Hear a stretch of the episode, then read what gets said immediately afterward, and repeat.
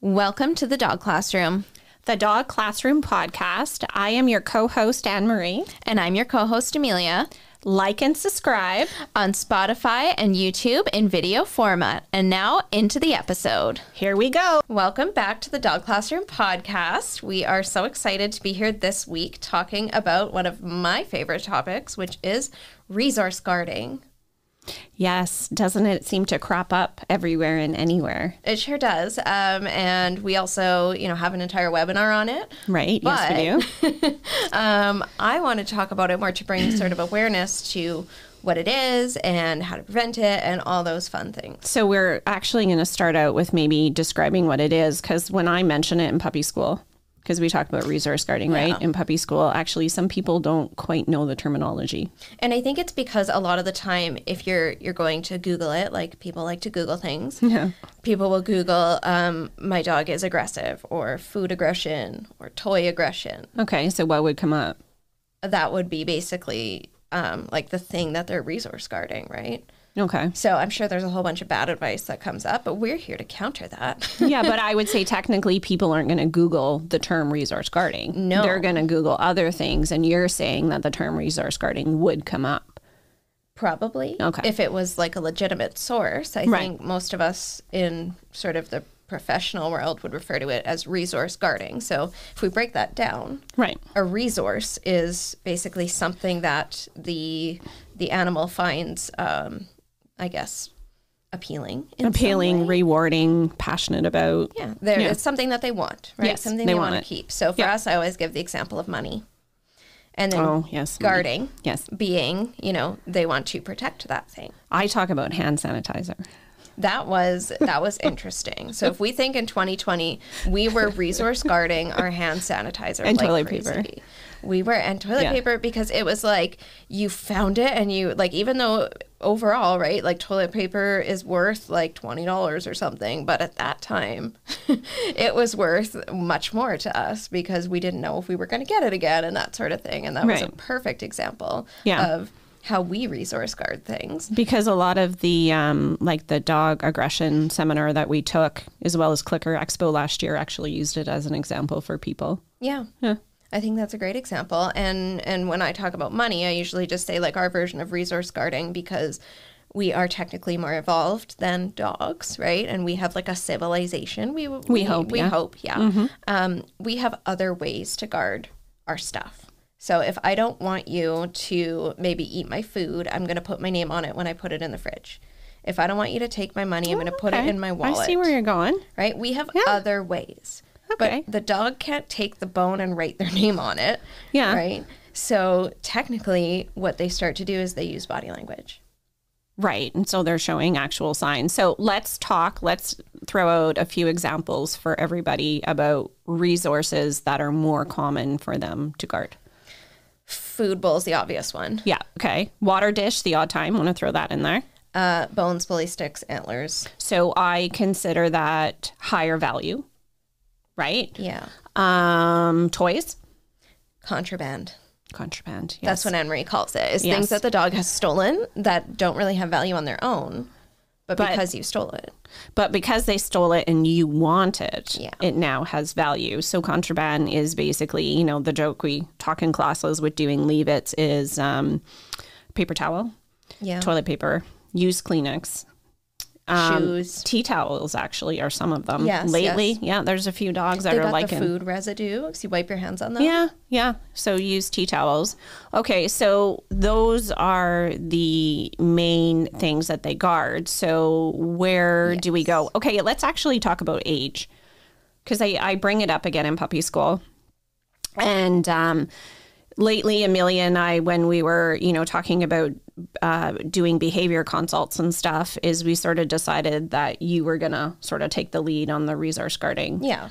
Um, sort of specialized. In, specialized in it exactly so and then because it does evolve like it's just not one session and boom it's gone right. Yeah. right so you're building up you're still continuing to do the prevented uh, prevention training or if the dog actually has it we're addressing it um, i've been told and over what i've learned is if puppies have resource guarding it's a titch more of a concern I think if they're showing it earlier, then you obviously know that it's probably a genetic component. Right, Okay. More so than a learned behavior. Right. And I think for a lot of people, um, like when it's something that the dog has learned over time, they can almost unlearn that, right? Like you can build some trust again. But if it's that genetic component or that sort of innate behavior where they just have that desire to guard, um, which we see a lot, and I think we've talked about previously with, you know, um, maybe the mom dog had to guard to stay alive, or, or you know, there's some kind of Yeah, the um, upbringing. yeah. hereditary Yeah. component to it, um, I think it's going to be harder to get rid of, so to speak, because Because it's more of, instead of a learned response, maybe it's more of an emotional, mental response. exactly. Okay. And so when I look at Nuggy, for example, um, she's been guarding since she was a pound, right? And and you sometimes when it's a puppy, you go, "Oh, "That's just silly puppy behavior. I hope they'll grow out of it." Right. And It needs to be addressed it should be yeah. addressed. Yeah. Um, but also with puppies who do not guard, I think it should still be addressed that they have the potential to. Right, the right. road. And then that's where you're doing your leave it and take it and the food bowl exercises that we suggest. And I try to encourage people as that's a prevention. Yeah. So let's let's talk about that stuff after. Okay. Because first, I think we need to talk about some of the early signs of guarding. Okay. Because when you and I were talking about this episode, Mm-hmm. we talked about sometimes the things that that we see that maybe our clients or other pet owners might miss.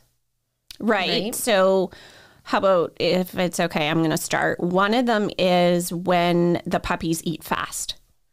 Yes, I would say if that's out of character for the puppy, though. Yeah, because, but technically, sometimes when they show up in the house, they do um, eat quite quickly, right? And it's hard to know if that's guarding for sure. And a lot of people don't think it is. They just think, you know, they're hungry or they didn't have free access to the food in the house and sort of thing.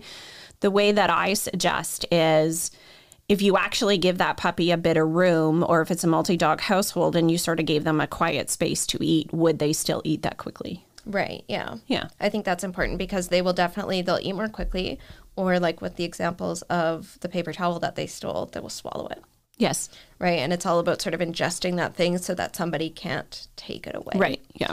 Which is the underlying reason behind all of resource guarding, right? And I think sometimes people will go, "Oh, you know, the dog is is doing it to me for whatever reason, but it's because they want that thing. Yeah. They want to keep it. They want to keep access to it. Yeah. And that's the motivation there. So a lot of the time when we're not thinking about it, right? We go and we have the puppy and then we put them beside our other dog and we say, here, go and eat.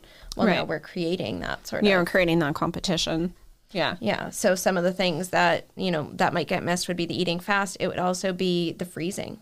Yes. So if you approach and your dog stops eating and sort of stares at you and you can see the little whites of their eyes or even just holds their head down. yeah, holds their head down over the object or over their food bowl or whatever it might be. Yeah. That's something that, you know, sometimes people go, "Oh, I distracted them. And it's like, did you? Or is it guarding? Right. yes. There's a whole picture of body language that we have to take into account. Right. But I think that's one of the earlier signs as well that Yeah. sometimes people miss. I think teeth baring. Oh, yeah. Yeah. Seen Yeah. p- some puppies do that where they stop and freeze and the owners don't quite keep up on it or, sorry, acknowledge it. And then what they'll do is then reach in further. And now we're getting teeth baring. And then some of them will actually make contact. Yeah. So there's like an escalation there. Yes. Escalation. And I think all of that is is relevant. I think too when we think about toys or things that they can pick up and move is turning away from us with it, Okay. Yes. right? Or hiding Yes. with the object. Or like almost putting it between their paws. Yeah, and, like, then, sort of yeah, hovering over and it. then hovering over. Yeah. Perfect. yeah. Yeah. And and those are things that I would say before teeth baring and growling and all that, people might miss or think the dog is playing or, you know, you misinterpret it Yes. and then we create a bigger issue because we misinterpreted it. So I think it's important that people know what to look for so that that can sort of play a part in their prevention where they go, I remember hearing something about that. Maybe I should take a minute and look at the whole picture. And I think just what you said, and I was just going to pipe in and say, take a minute, take a step back, evaluate, and sort of, you know, take in the information that's being displayed. And then at that point, um, you know, talk to somebody. Exactly. Yeah. So, one of the things that you did mention with the baring teeth, I mm-hmm. wanted to go into a little bit more because I think one of the biggest things that all of us have done, and I know I've done it and you've probably done it, is we get offended when the dog growls at us. And so we then try to punish them for it, right? Yeah, you tell them to stop it or that's enough. Yeah. And I think a lot of people don't realize what's happening when you punish a dog who is growling. Yes. Because to me, the growl is information. The growl is them saying, I am uncomfortable with this situation. And we, as the humans, we get our ego involved and we go, How dare you? I'm going to take that from you. And then it escalates the situation instead of de escalating it. Exactly. And I would say, again, I can speak from experience with this because if you look at my dog and how severely she guards against my partner Yeah. versus when she does guard against me, which is now very rare, it's because he will challenge her and he will go, you know, I'm going to take that thing from you. Don't you growl at me. And so what happens is she has learned with you, growling isn't safe. Growling is, I'm skipping that step. I am going to go yeah, from, yeah. I have this straight to, I am going to bite you. Yeah. And So you've lost your warning cue. Exactly. It's it's not that he's done anything horrible to her and you know like physically punished her in any way. He has just repeatedly ignored her signals and she has learned that that's not going to work for you. I She has to take it to the next level. And so seeing that from client dogs as well, that can be very dangerous. Yes. When when it's not a chihuahua, right? Even with a chihuahua, um, she can still do damage. It's still a concern. We're still doing lots of management when there's children around. Like it's not it's not something that you want to punish out. When you see a growl, you want to go, okay, let's not take it further than that. Thanks. Assess the situation, like you said. I was going to say reevaluate situation. and yeah. then see where we go from there. Yeah. Does that mean that I'm letting, you know, my dog take dangerous things and and go and guard them and run away and I'm going, "Oh no, I don't want to upset you." No. Right? There's Yeah. a time and a place where just like with kids, right? Yeah. If they're doing something that's dangerous, you're going to stop them. You're going right? to intervene it rather quickly. Yes. But my goal in what I teach in the resource guarding webinar is how to not get to that situation. Right. And so for me, and, and for example, with Stark, my other dog, who was a pretty severe guarder as a puppy, um, who doesn't really guard Much anymore. much at all No. anymore, Yeah. um, was building a relationship, Yeah. right? So Trusting. Yeah. Trusting. Um, making sure that, you know, I I am managing the environment, I guess. Okay. So- So, describe how you're managing the environment. Um, so when I brought Nuggie in, for example, she was a puppy and he was an adult. Okay. And I know that he has a history of guarding against other dogs. Okay. So when I brought Nuggie in, I wasn't feeding them side by side. I wasn't um, giving them bones, having them out in the house. Like there was playtime separate. There was, um, if I was giving them a treat, like I would give Nuggie the treat and then give him a treat. So it'd be like, okay, she gets one. There's still enough for you. So what Amelia is saying is is with that, a lot of people always say want to feed or give the older dog something first, Right. but In my situation. yeah, but when it comes to guarding, you always give the treat or the reward to the non-guarder. Right. Because then they're First. learning that it predicts good things for them. for them. So be very careful with the multi dog sort of scenario, but it's non guarder gets it first, guarder second, because then guarder learns to wait and want that other dog to be around because, Yeah. yes, something results for them. Yeah, and we definitely did tons of work to get to where we are today, which is Yeah. basically they can I can throw cookies on the floor and they can both go and eat from the same pile. Yeah. They share toys, they play tug, they share beds, they share everything.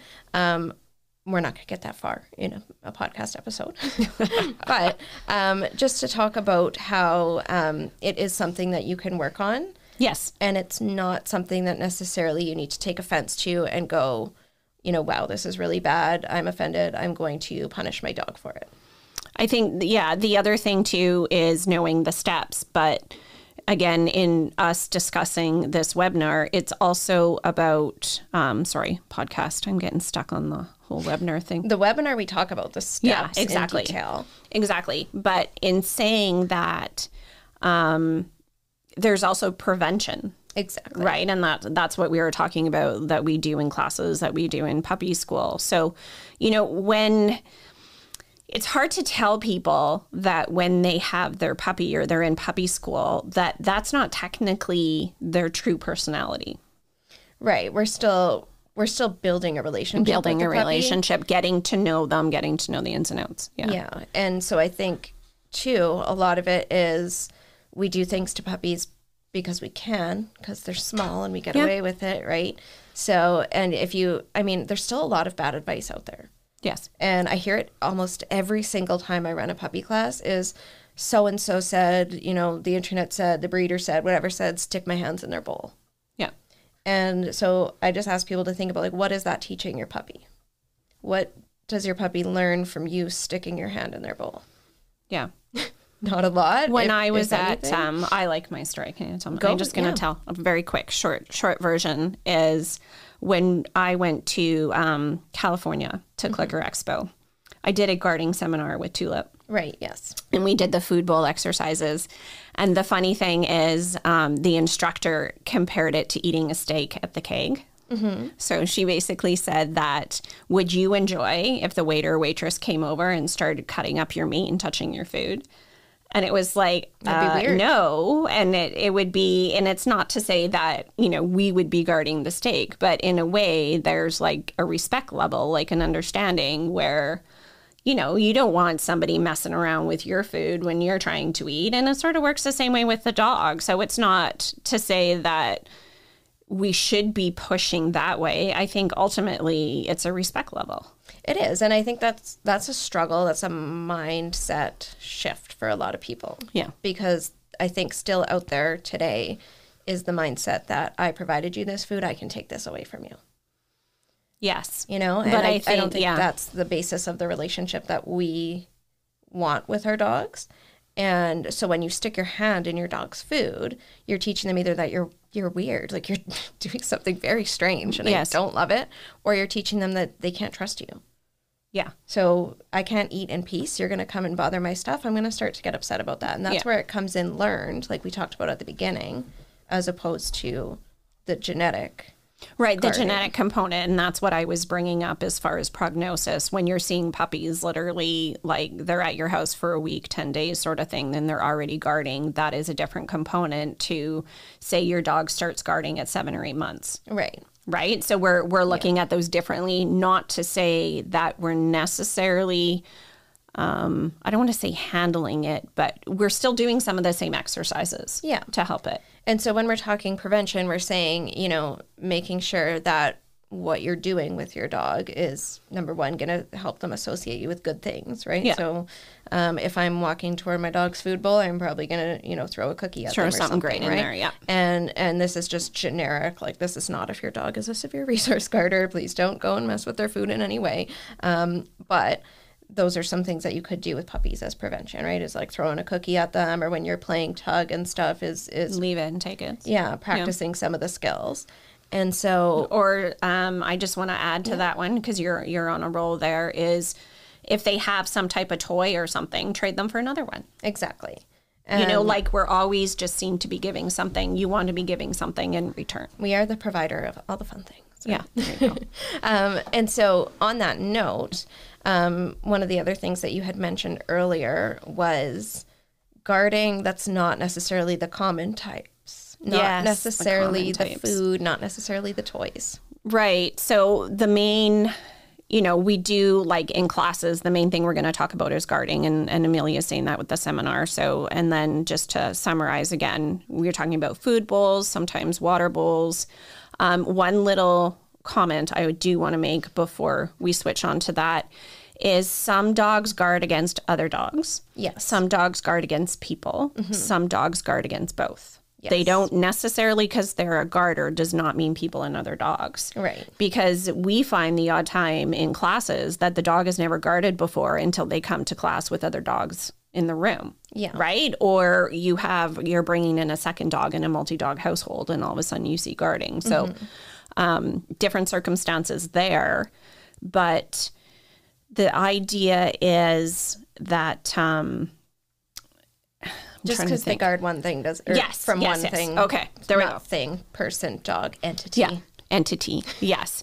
So where Amelia's going, um, and that what we were chatting about is we can get into what we call location guarding, mm-hmm. which isn't I don't want to say clear a fine line, but location guarding is linked with territorial component. Mm-hmm. Okay, so actually some dogs will guard their dog bed or their mat or their kennel. Yes. Okay, so now we're talking about bigger things, Or your bed, or, or your, your oh yeah, we've we've heard that one right, where you know they get into bed with you know um, one family member and the other family member is trying to go to sleep and the dog's like ah no Yeah. yeah so another sort of ball game there but then we get you can get into guarding of a person when they're on leash Right. or we can have guarding of the house at the front door so the tricky thing with those is it's not say strictly resource guarding the thing is there's also a territorial component Yeah, because I mean, while you are a resource of lots of things, Right. or while,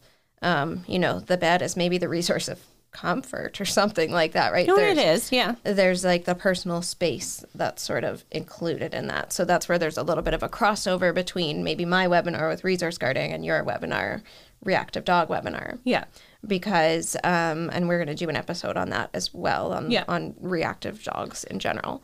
Um, but when you get into that stuff, it's tricky because there's more than one sort of thing you need to be looking at.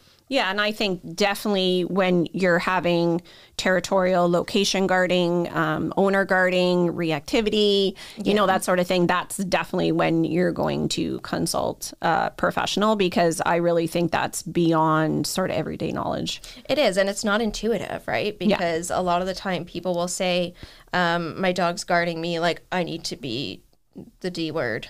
Yeah, the D I need to be the alpha. I need to be whatever. and they're going to end up making it worse, right? Or they're going to end up putting themselves or somebody else in a dangerous situation Yeah. um, because it's so much more than that. And Yeah. I think that's why we want to just try to bring education to it and go, you know, these are all the components that resource guarding could be. Um, these are some signs to look for. Know when you need a professional. Yeah. And, you know, know when you can work it out on your own, I guess. Yeah. Um, I'll I'll throw that out there um, because yesterday I was talking to a client of yours. Okay. Did you get an email? Maybe No. oh no, here we go. She's surprising me I on received the air. I received a picture from a client of yours with two dogs who you had seen for resource guarding against one another, and they were Oh, yes. sharing. They each had a toy, and they were each on the same couch together. Yes. And these are dogs that they thought would never be able to be in the house together. yes. I And did get the email. Thank you. Um, I just want to say, it's possible to work through it. yeah.